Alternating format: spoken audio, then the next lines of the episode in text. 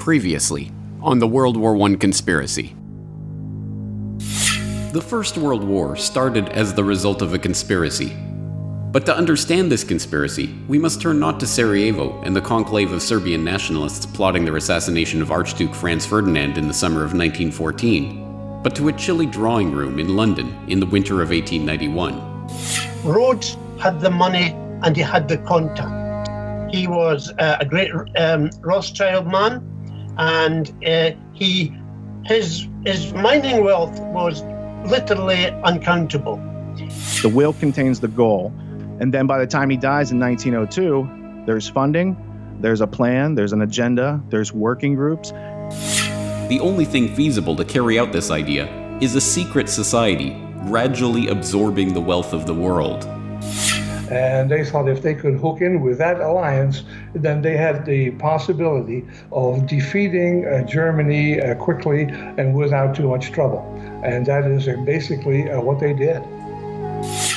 It is to this clique, not to the doings of any conspiracy in Sarajevo, that we can attribute the real origins of the First World War, with the 9 million dead soldiers and 7 million dead civilians that lay piled in its wake. But for this cabal, 1914 was just the start of the story. In keeping with their ultimate vision of a united Anglo American world order, the jewel in the crown of the Milner Group was to embroil the United States in the war, to unite Britain and America in their conquest of the German foe. Across the Atlantic, the next chapter in this hidden history was just getting underway.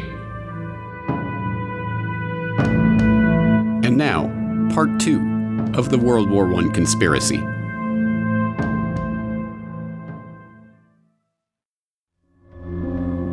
Part 2 The American Front.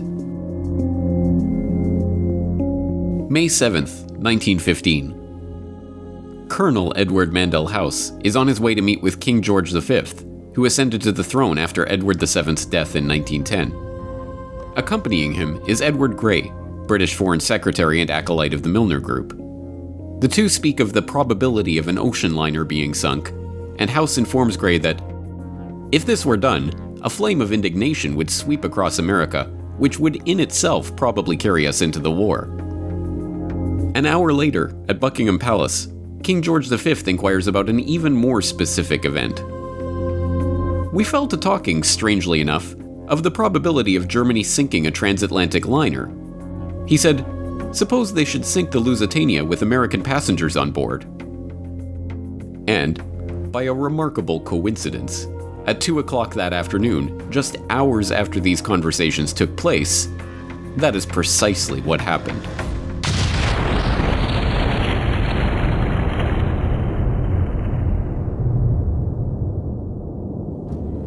The Lusitania, one of the largest passenger liners in the world, is en route from New York to Liverpool when it is struck by a torpedo from a German U boat. She sinks to the bottom in minutes, killing 1,198 passengers and crew, including 128 Americans. The disaster, portrayed as a brazen, unexpected attack on an innocent passenger liner, helps to shift public opinion about the war in the US. To the average American, the war suddenly doesn't feel like a strictly European concern. Every aspect of the story was, as we now know, a deception. The Lusitania was not an innocent passenger liner, but an armed merchant cruiser officially listed by the British Admiralty as an auxiliary warship. It was outfitted with extra armor, designed to carry 12 6 inch guns, and equipped with shell racks for holding ammunition. On its transatlantic voyage, the ship was carrying war material, specifically, more than 4 million 303 rifle bullets and tons of munitions, including shells, powder, fuses, and gun cotton, in unrefrigerated cargo holds that were dubiously marked cheese, butter, and oysters. This secret manifest was officially denied by the British government for generation after generation, but in 2014, a full 99 years after the event, internal government documents were finally released in which the government admitted the deception. And, most remarkably of all, by Edward Mandell House's own account, both Edward Grey and King George V himself were discussing the sinking of the Lusitania just hours before the event took place. It's a story that provides a window into the secret society's years long campaign to draw the United States into World War I. But in order to understand this story, we have to meet Edward Mandell House and the other Milner Group co conspirators in America. Strange as it might seem, there were no shortage of such co conspirators in the US. Some, like the members of the influential Pilgrim Society, founded in 1902 for the encouragement of Anglo American good fellowship, shared Rhodes's vision of a united Anglo American world empire. Others were simply lured by the promise of money.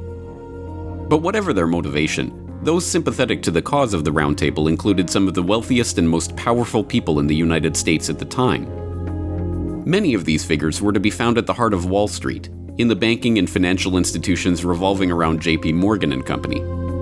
John Pierpont Morgan, or Pierpont as he preferred to be called, was the nucleus of turn of the century America's banking sector. Getting his start in London in 1857 at his father's merchant banking firm, the young Pierpont returned to New York in 1858 and embarked on one of the most remarkable careers in the history of the world making his money financing the American robber barons of the late 19th century, from Vanderbilt's railroads to Adolph Simon Ochs's purchase of the New York Times to the buyout of Carnegie Steel. Morgan amassed a financial empire that, by the 1890s, wielded more power than the United States Treasury itself. He teamed up with his close allies, the House of Rothschild, to bail out the US government during a gold shortage in 1895 and ease the Panic of 1907, which he helped to precipitate by locking 120 of the country's most prestigious bankers in his library and forcing them to reach a deal on a $25 million loan to keep the banking system afloat. As we saw in Century of Enslavement, the history of the Federal Reserve, Morgan and his associates were only too happy to use the banking crises they helped to create to galvanize public opinion toward the creation of a central bank. So long as that central bank was owned and directed by Wall Street, of course. But their initial plan, the Aldrich Plan was immediately recognized as a Wall Street ploy. Morgan and his fellow bankers were going to have to find a suitable cover to get their act through Congress, including, preferably, a president with sufficient progressive cover to give the new Federal Reserve Act an air of legitimacy. And they found their ideal candidate in the politically unknown president of Princeton University, Woodrow Wilson, a man who they were about to rocket straight into the White House with the help of their point man and roundtable co conspirator, Edward Mandell House. Richard Grove, tragedyandhope.com. Woodrow Wilson was an obscure professor at Princeton University who, from reading all that I've read about him, wasn't the smartest guy, but he was smart enough to pick up when other people had good ideas. And then he bumps into this guy named Colonel House. Now, Colonel House, he grew up in uh, Beaumont, Texas and Colonel House's dad was like a a Rhett Butler type of smuggler, privateer, pirate during the Confederate War with the Union. So Colonel House, eh, first off, he's not a colonel. It's just like a, a title he gave himself to make him seem more than he was. But he did come from a politically connected family in the South that were doing business with the British during the Civil War. So Colonel House in the early 1900s uh, makes Woodrow Wilson his protege and Colonel House himself is being puppeted by a few people in the layers of the Anglo American establishment above him. And so we are left with the public persona of Woodrow Wilson, and here he is, and he's got this, uh, you know, this whole new Federal Reserve system that's going to come in during his administration, which was also kind of a precursor to getting America into the war um, because it changed our financial dependency from being self reliant and printing our own debt free money to being indentured to international bankers uh, who charge us as they print money out of thin air and charge future generations for it. The election of Woodrow Wilson once again shows how power operates behind the scenes to subvert the popular vote and the will of the public. Knowing that the stuffy and politically unknown Wilson would have little chance of being elected over the more popular and affable William Howard Taft, Morgan and his banking allies bankrolled Teddy Roosevelt on a third party ticket to split the Republican vote. The strategy worked, and the banker's real choice, Woodrow Wilson, came to power with just 42% of the popular vote. With Wilson in office and Colonel House directing his actions, Morgan and his conspirators got their wish. 1913 saw the passage of both the Federal Income Tax and the Federal Reserve Act, thus consolidating Wall Street's control over the economy. World War I brewing in Europe just eight months after the creation of the Federal Reserve, was to be the first full test of that power. But difficult as it had been for the Round Table to coax the British Empire out of its splendid isolation from the continent and into the web of alliances that precipitated the war, it would be that much harder for their American fellow travelers to coax the United States out of its own isolationist stance. Although the Spanish American War had seen the advent of American imperialism, the thought of the US getting involved in that European war was still far from the minds of the average American. A 1914 editorial from the New York Sun captures the sentiment of most of America at the time of the outbreak of the war in Europe. There is nothing reasonable in such a war as that for which Europe has been making ready, and it would be folly for this country to sacrifice itself to the frenzy of dynastic policies and the clash of ancient hatreds which is urging the old world to its destruction. The Sun was by no means unique in its assessment. A vote taken among 367 newspapers throughout the United States in November of 1914 found just 105 pro Ally and 20 pro German papers, with the vast majority, 242 of them, remaining firmly neutral and recommending that Uncle Sam stay out of the conflict. Once again, just as they did in Britain, the cabal was going to have to leverage its control of the press and key governmental positions to begin to shape public perception and instill pro war sentiment. And once again, the full resources of these motivated co conspirators were brought to bear on the task. One of the first shells in this barrage of propaganda to penetrate the American consciousness was the rape of Belgium, a catalogue of scarcely believable atrocities allegedly committed by the German forces in their invasion and occupation of Belgium at the start of the war. In a manner that was to become the norm in 20th century propaganda, the stories had a kernel of truth. There is no doubt that there were atrocities committed and civilians murdered by German forces in Belgium. But the propaganda that was spun from those kernels of truth was so over the top in its attempts to portray the Germans as inhuman brutes that it serves as a perfect example of war propaganda. The American population at that time had a lot of German people in it. 30 to 50% of the population had relations back to Germany. So there had to be this very clever propaganda campaign. It's known today as babies on bayonets. So if you have no interest in World War One, but you think it's interesting to study propaganda so you don't get fooled again, then type it into your favorite search engine, babies on bayonets, World War One. You'll see hundreds of different posters where the Germans are bayoneting babies and it brings about emotions and it doesn't give you the details of anything. And emotions drive wars, not facts. Facts are left out and deleted all the time in order to create wars. So I think that putting facts back in might help prevent wars. But I do know that they like to drive people on emotion. The babies on bayonets, getting America into World War One, that's a key part of it.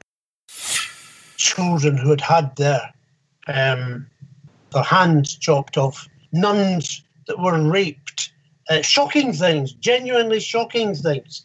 The Canadian officer who was nailed to a St Andrew's cross on a church door and left there to bleed to death. These were the great myths peddled in order to defame and and and and bring down the, the whole image of any justification for German action and try and influence America into war. Gerry Docherty, co author of Hidden History The Secret Origins of the First World War.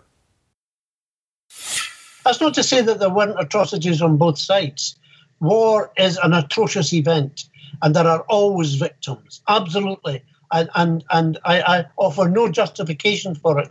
But the lies, the unnecessary uh, abuse of propaganda, even when the in, in Britain, they, they, decided that they would put together the definitive uh, volume of evidence to present it to the world. The person they asked to do this just so happened to have been former British ambassador to the United States uh, and, and, and a man, man called Bryce, who, who was very uh, well liked in, in the, the States. And his evidence was published and put forward and there were screeds of stories after stories. Um, but then later it was discovered that, in fact, the people who took the evidence hadn't been allowed to speak to any of the Belgians directly, that in fact, what they were doing is they were listening to a, a, a middleman or agents who, who were who had supposedly taken these stories and and, and when one of the uh, official committee said, "Well, hold on, um, can I speak to one of you know, can I speak to, to someone directly?" No, no. He resigned. He wouldn't allow his name to be put forward with the, the and that's the extent to which, you know, this is false history. This is it's not even it's not even uh, acceptable to call it fake news. It's just disgusting. The campaign had its intended effect. Horrified by the stories emerging from Belgium, stories picked up and amplified by the members of the Round Table in the British press, including the influential Times and the lurid Daily Mail, run by Milner ally Lord Northcliffe, American public opinion began to shift away from viewing the war as a European squabble about an assassinated Archduke, and toward viewing the war as a struggle against the evil Germans and their sins against civilization. The culmination of this propaganda campaign was the release of the report of the Committee on Alleged German Outrages, better known as the Bryce Report, compiled for His Britannic Majesty's government and presided over by Viscount James Bryce, who, not coincidentally, was the former British ambassador to America and a personal friend of Woodrow Wilson. The report was a sham, based on 1,200 depositions collected by examiners who had no authority to administer an oath. The committee, which was not allowed to speak to a single witness itself, was tasked merely with sifting through this material and deciding what should be included in the final report. Unsurprisingly, the very real atrocities that the Germans had committed in Belgium, the burning of Louvain, Andenne, and Dinant, for example, were overshadowed by the sensationalist and completely unverifiable stories of babies on bayonets and other acts of villainy. The report itself, concluding that the Germans had systematically and premeditatedly broken the rules and usages of war, was published on May 12, 1915, just five days after the sinking of the Lusitania. Directly between these two events, on May 9, 1915, Colonel House, the man who Wilson called his second personality and his independent self, wrote a telegram which the president dutifully read to his cabinet and was picked up by newspapers across the country. America has come to the parting of the ways when she must determine whether she stands for civilized or uncivilized warfare. We can no longer remain neutral spectators. Our action in this crisis will determine the part we play when peace is made and how far we may influence a settlement for the lasting good of humanity. We are being weighed in the balance, and our position amongst nations is being assessed by mankind. But despite this all out propaganda assault, the American public was still largely against entering the war. It was in this context that the same group of Wall Street financiers who had maneuvered Wilson into the White House presided over the 1916 presidential election, one that the country knew would decisively conclude America's neutrality in the war, or its decision to send forces to engage in European combat for the first time in history. The bankers left nothing to chance. Wilson, who would predictably follow House's lead on all matters, including war, was still their preferred candidate. But his competitor, Charles Evan Hughes, was no less of a Wall Street man. Hughes's roots were as a Wall Street lawyer. His firm represented the New York, Westchester, and Boston Railroad Company for J.P. Morgan and Company, and the Baptist Bible class that he led boasted many wealthy and influential members, including John D. Rockefeller Jr. The affable Hughes was stiff competition for the wooden and charmless Wilson, but such was the importance of American neutrality that he kept us out of war actually became the central slogan of the campaign that saw Wilson return to the White House. And then, of course, came the famous election of 1916. Wilson wasn't popular, but Wilson simply, he, he had no kind of public persona which, which warmed people. Um, on, on the contrary, he was a cold fish. He had dubious links with uh, several of, of those who were powerful in uh, Wall Street.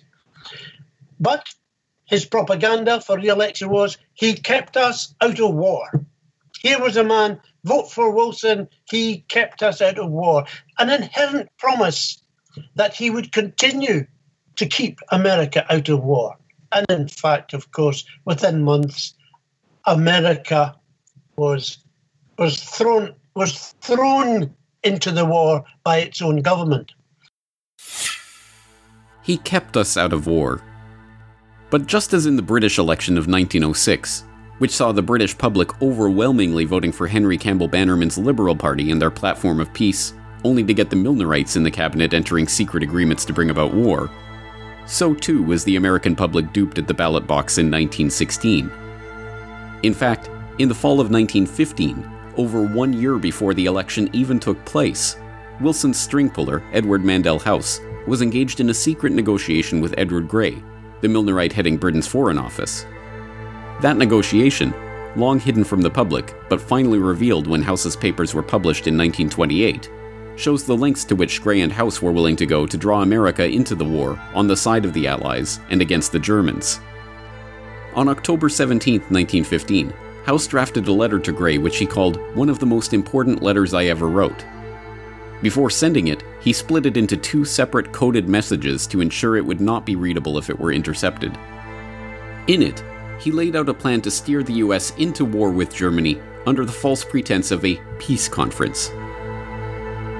Dear Sir Edward, in my opinion, it would be a worldwide calamity if the war should continue to a point where the Allies could not, with the aid of the United States, bring about a peace along the lines you and I have so often discussed.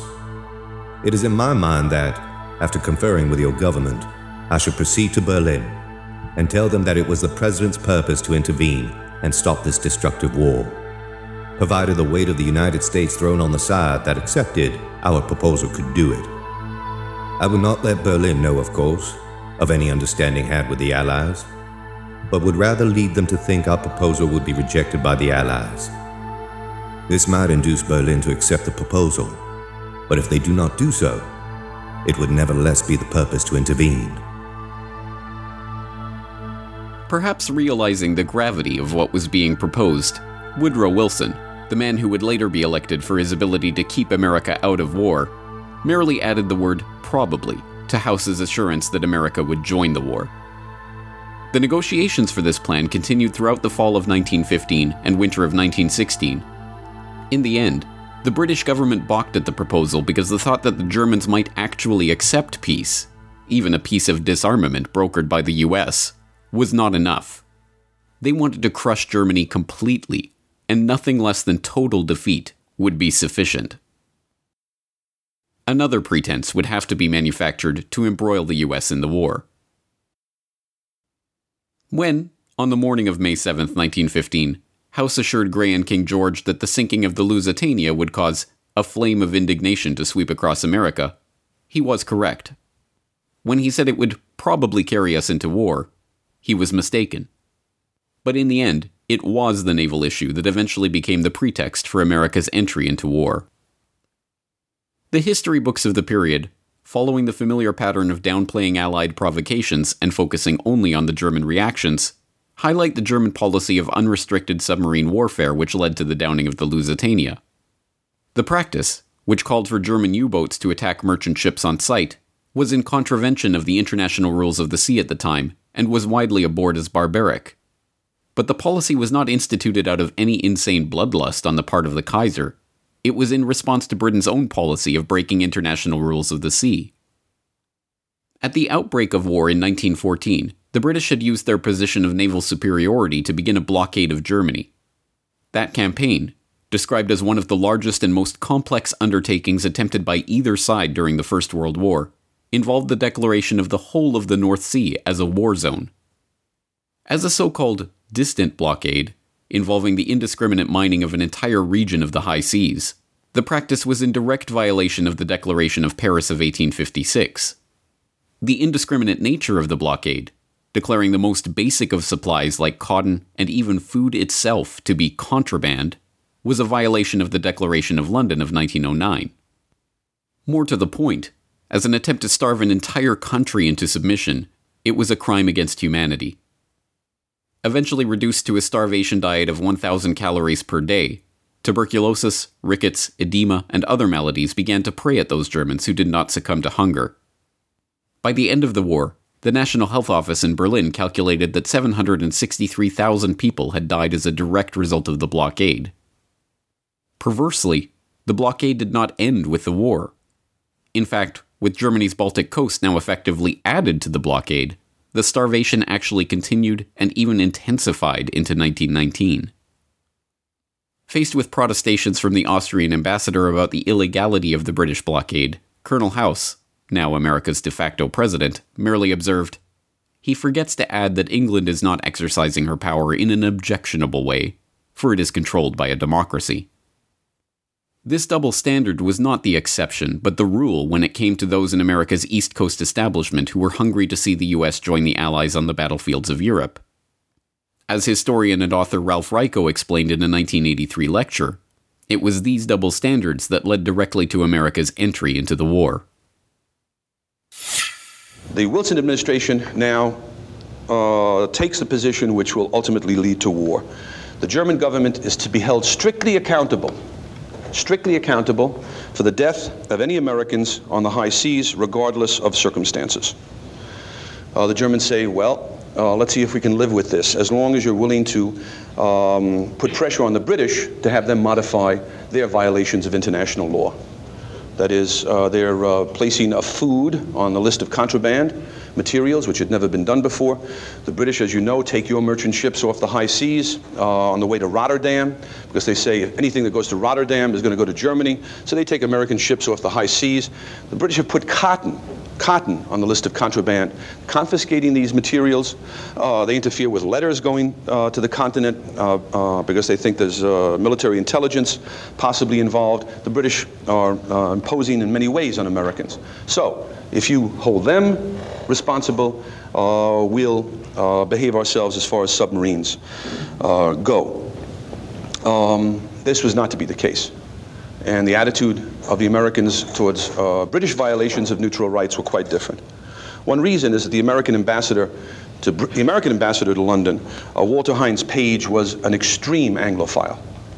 Uh, one time, for instance, he gets a message from the State Department saying, "Tell the British they uh, have to stop interfering with um, American mail shipments to um, neutral ports."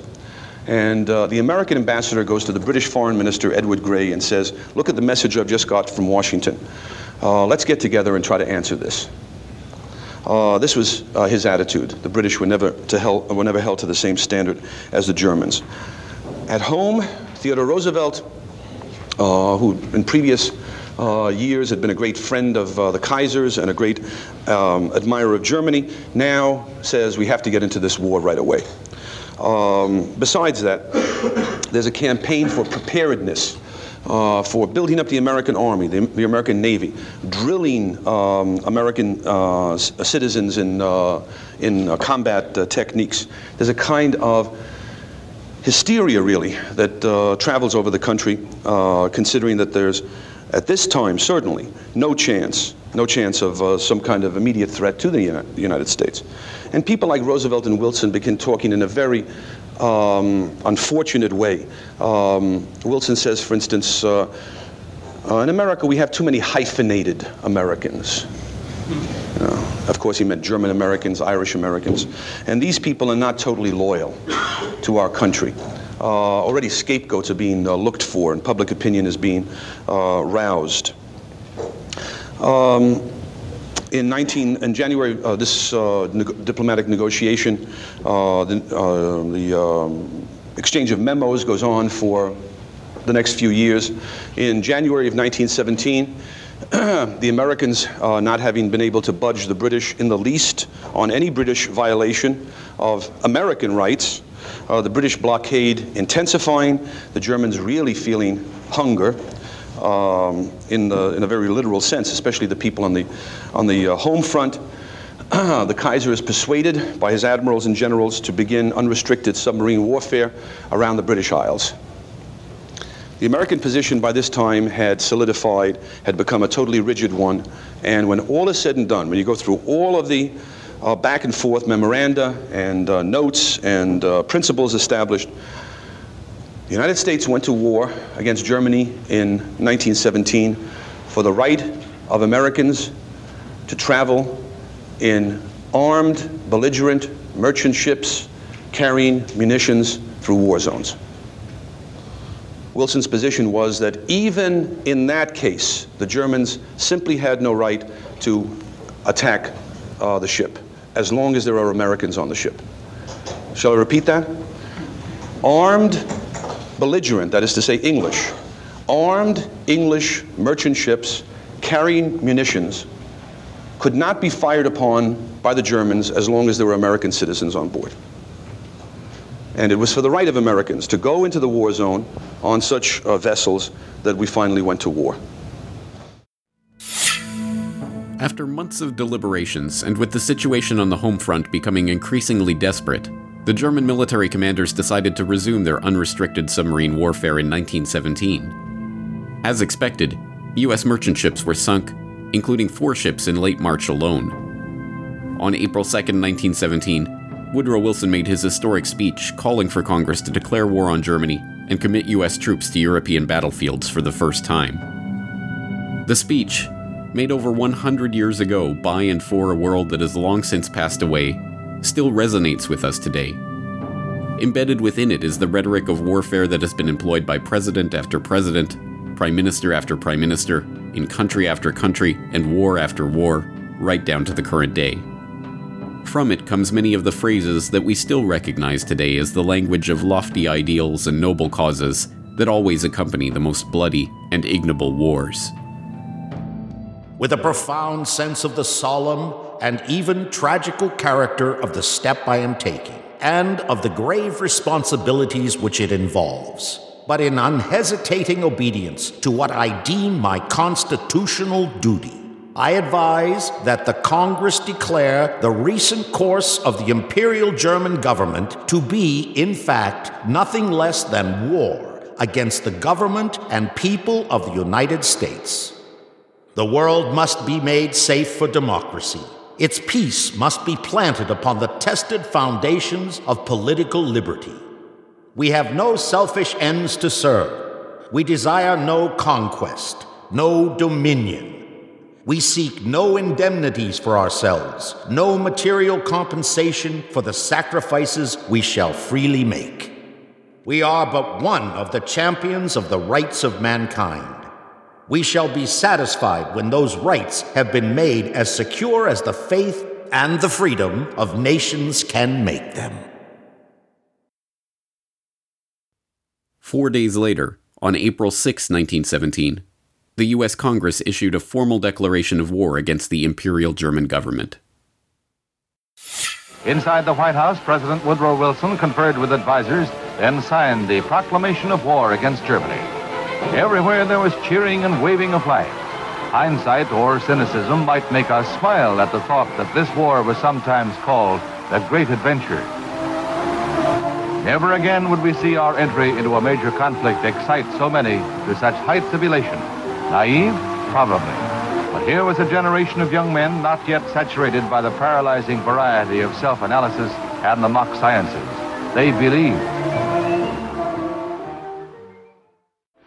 Over there, over there, send the word, send the word over there. That the Yanks are coming, the Yanks are coming, the drums rum coming everywhere. So prepare, say a All along the Western Front, the Allies rejoiced. The Yanks were coming. House, the Milner Group, the Pilgrims, the Wall Street financiers, and all of those who had worked so diligently for so many years to bring Uncle Sam into war had got their wish. And before the war was over, millions more casualties would pile up. Carnage the likes of which the world had never seen before had been fully unleashed. The trenches and the shelling, the no man's land and the rivers of blood, the starvation and the destruction, the carving up of empires, and the eradication of an entire generation of young men. Why? What was it all for?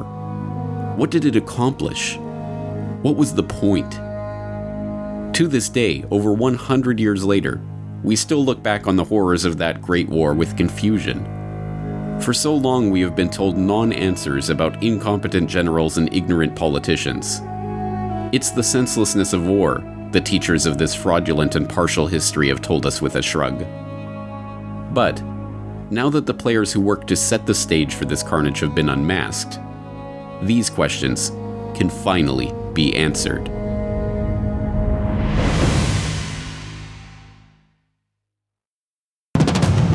Next time on the World War I conspiracy.